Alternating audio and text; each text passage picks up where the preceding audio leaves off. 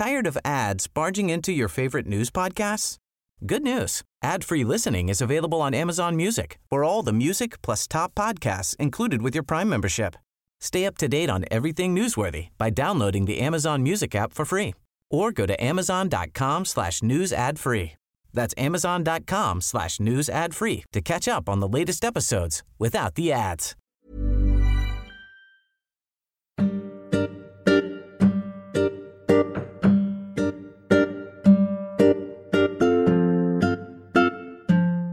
Hello and welcome to the Progressive Britain podcast. This is the podcast that believes that progressive politics can change the world.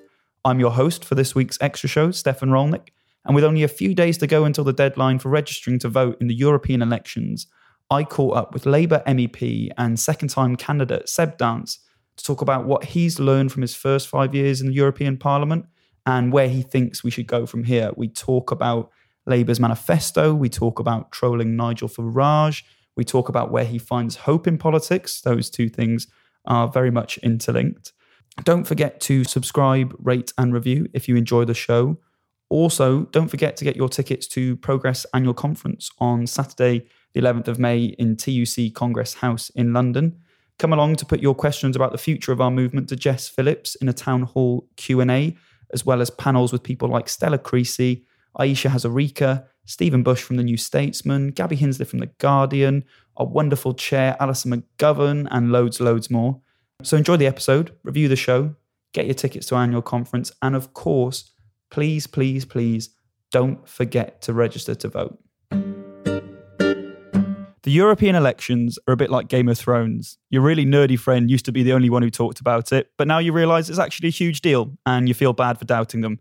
Sorry to all the people in my life who I doubted on both fronts. But unlike Game of Thrones, the upcoming European elections present a huge opportunity for Labour to make the case for a confirmatory vote on the final Brexit deal. And one of those people who is making that case is Seb Dance, a member of the European Parliament who's up for re-election on the twenty-third of May. And just before we begin, a quick reminder that you all need to be registered to vote. And to do that, head over to Vote for Your Future's website. That's v y v f dot co dot u k.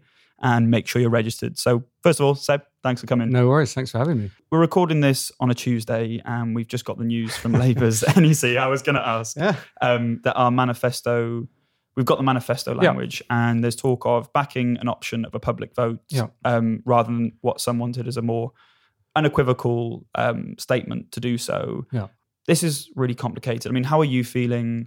What do you want to say to activists who are unsure of what sure. to make of this and also voters who are unsure sure, of what sure, to make? Sure, sure, sure. Well, the first, I mean, look, first let's look at the positives, and there are many positives. This is the first time there's a commitment to uh, have the option of a public vote in a manifesto. That's very important. Secondly, it's a reaffirmation of the conference, uh, the policy set at conference, which let's not forget was a bit of a battle. Um, I think it's daft of us to try and pretend there isn't a divide in the party. I think it's a divide that's more eighty-twenty, incidentally, than fifty-fifty, um, but it's a divide nonetheless. The country's also split, so you could also argue that in terms of a movement, we're much more representative of the country at large. I wish the country was split eighty-twenty in the same way in a party where that would be a split that I think... A bit more work uh, to do on that. Yeah, exactly. But look, I think... I am obviously disappointed that we haven't got a commitment for a public vote on any outcome because, frankly, that is what had been said repeatedly, not least at London's Labour conference, which was only a few months ago now, uh, by the Shadow Foreign Secretary. I had no reason to doubt that that's not the position that she's continued to argue and many others in the Shadow Cabinet continue to argue. And it's certainly the position that I will continue to argue.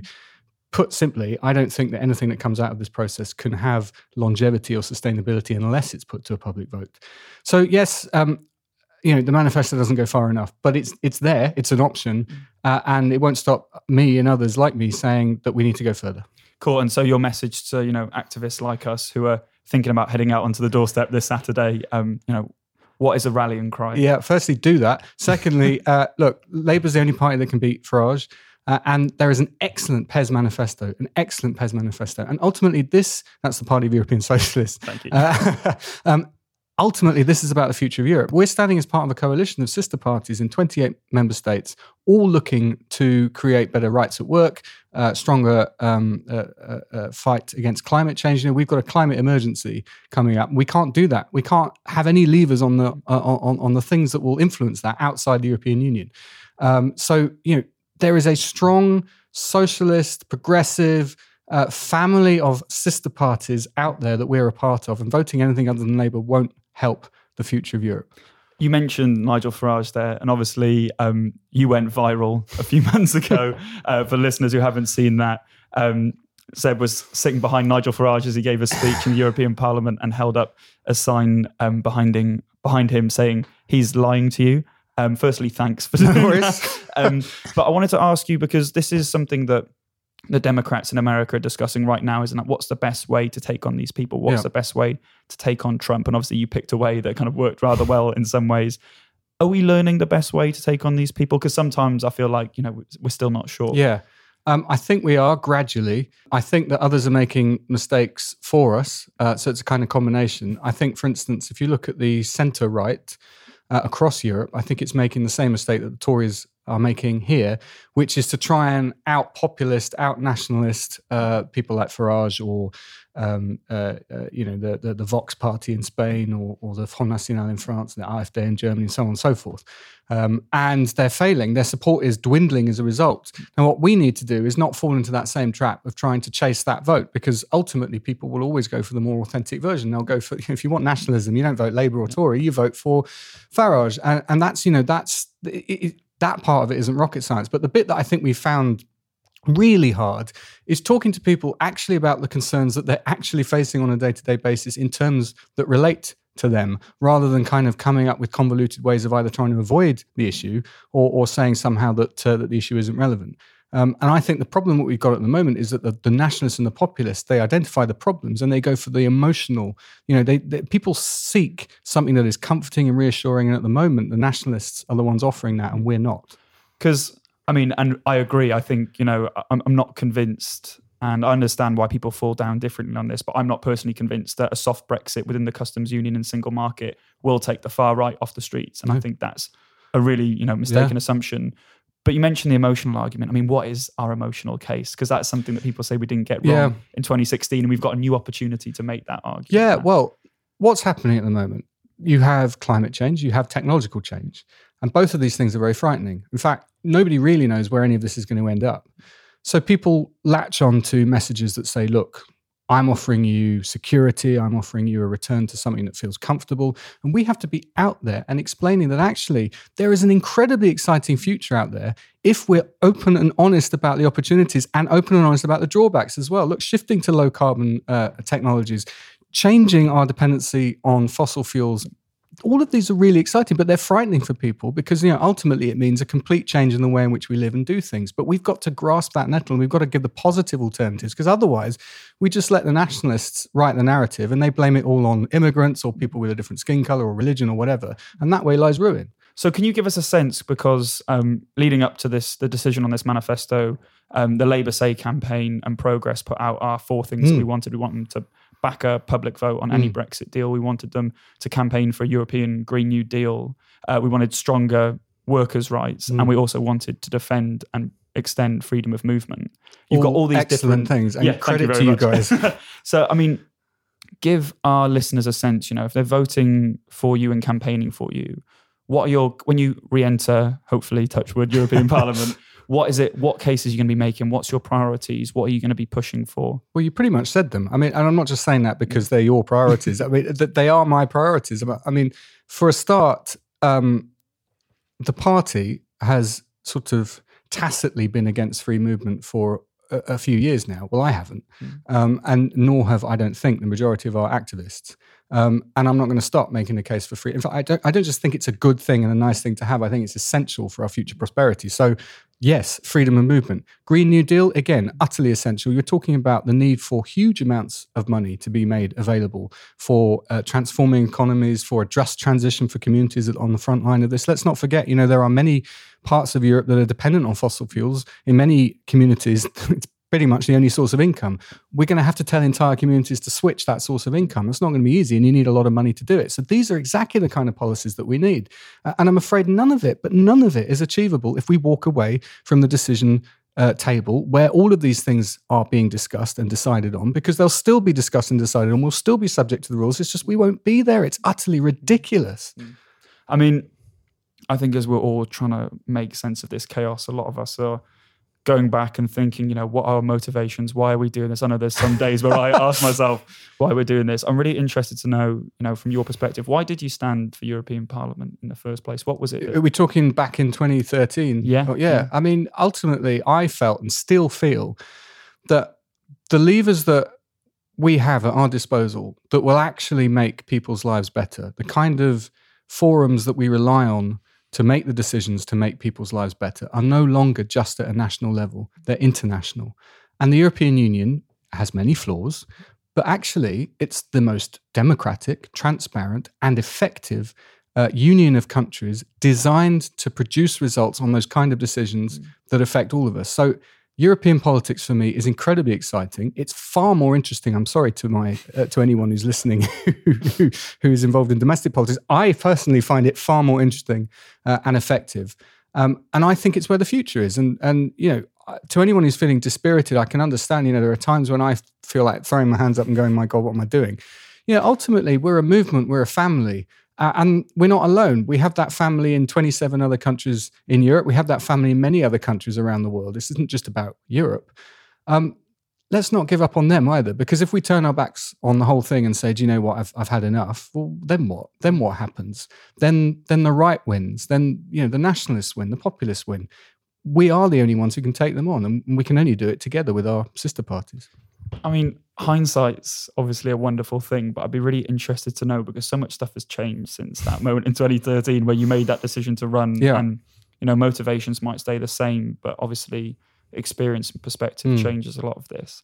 I wonder if you could go back to that moment and speak to yourself back in time five years ago, and you could give yourself kind of one warning, one pep talk, mm. one bit of advice, what what would it be? I'd be, don't do what everyone has always done for the last twenty-five years, which is triangulate on the issue of Europe. I wear a European flag on my lapel now. I wear it everywhere I go. My husband's from Essex. I even wear it out in Wickford. Because for me, this is about not being ashamed anymore of being a pro-European. You know, it is now acceptable for a British politician to wave a European flag and say, yes, I am fervently pro-European and I believe in free movement and I think it's good for the country, and et cetera, et cetera, et cetera. That wasn't perhaps possible in twenty thirteen. Bizarrely, Brexit has made this all possible. But I would have said to myself, be brave, don't Don't you know? Don't fall into that trap of apologising for be for being pro-European, because it will lead to, to where we are. And that identity. I mean, what's the story that we tell that kind of meshes up British, perhaps Welsh, Scottish, yeah, English identity and that absolutely. European identity together? Well, I don't think there's any conflict whatsoever. I'm a proud Londoner. I'm a proud Brit. I'm a proud Irishman. I'm a proud quarter German. I'm a proud European. I'm a proud Westerner. I'm a proud citizen of the world, Theresa May, if you're listening. Uh, so, so you know, I... I'd see no conflict whatsoever. In fact, the single biggest reform I think we could make to Europe is strengthening the roles of cities and regions, because I think that's where many of the really interesting, ambitious ideas, particularly when it comes to air quality and the environment, that's where they are. I don't see that, for example, as a threat to European solidarity and integration. I think I think the two can go hand in hand. And I mean, you talk really hopefully about all of this, which I appreciate, because we all struggle at times. I mean, I'm also interested to know if there's a moment you can pinpoint over the last few years that has kind of helped you to find hope, or is it like a broader phenomenon? Where do you um, kind of find that hope? Well, I, there's been so much that would have closed off hope in the last uh, few years. Brexit's the obvious one, obviously, but you've got, you know, uh, the rise of um, the AfD and the collapse of the S P D in Germany. You've got this, the, the um, collapse of the Parti Socialiste in, in France, and this kind of bizarre... Uh, sort of polarization that's happening everywhere. And actually, do you know what? I see a fight back everywhere. I see a fight back. I mean, Spain's the latest example, but Sweden and, and Finland, you know, there, there are, at Slovakia as well. I mean, maybe we don't hear about a lot about it here in, in, in this country, but there is a fight back. And I think it is happening here as well. I think we've got the largest pro-European movement, you know, in the entire continent, for example, uh, here in Britain because of Brexit. So, you know, I think there's a lot that gives me hope. I, I don't know whether or not the Um, the wave, the tide of, of populism and nationalism will destroy a lot of this. I don't know how far that wave will go, but one thing I'm absolutely adamant about is that what happened after the war and the institutions that were put in place have been our saviour, and they have prevented something from happening already. Uh, whether they can prevent it indefinitely, I don't know, but I think those institutions have saved us, and I think we've, we can learn a very, very important lesson from that. So... just to finish off, I wonder if in a sentence, which is always the most uh-oh, horrible question to uh-oh. ask. Especially a politician. Can you tell our listeners, most of whom I hope are not on the fence, but those of whom, you know, after this news are, you know, not sure about that decision to go yeah. to the ballot box and vote Labour, what is our one sentence argument on joining us in that fight back? We're all pro-Europeans. Everyone on the list is pro-European. We believe in internationalism and we believe in working with our sister parties. This isn't just an election about Brexit, although that's important. This is about the future of Europe.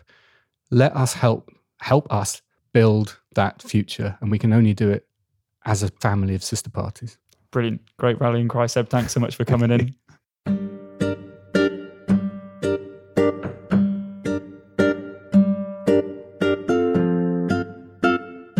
You've been listening to the Progressive Britain podcast. The music was One in the West by Blue Dot Sessions, licensed under Creative Commons, and many thanks to our fantastic and long-suffering producer, Caroline Crampton.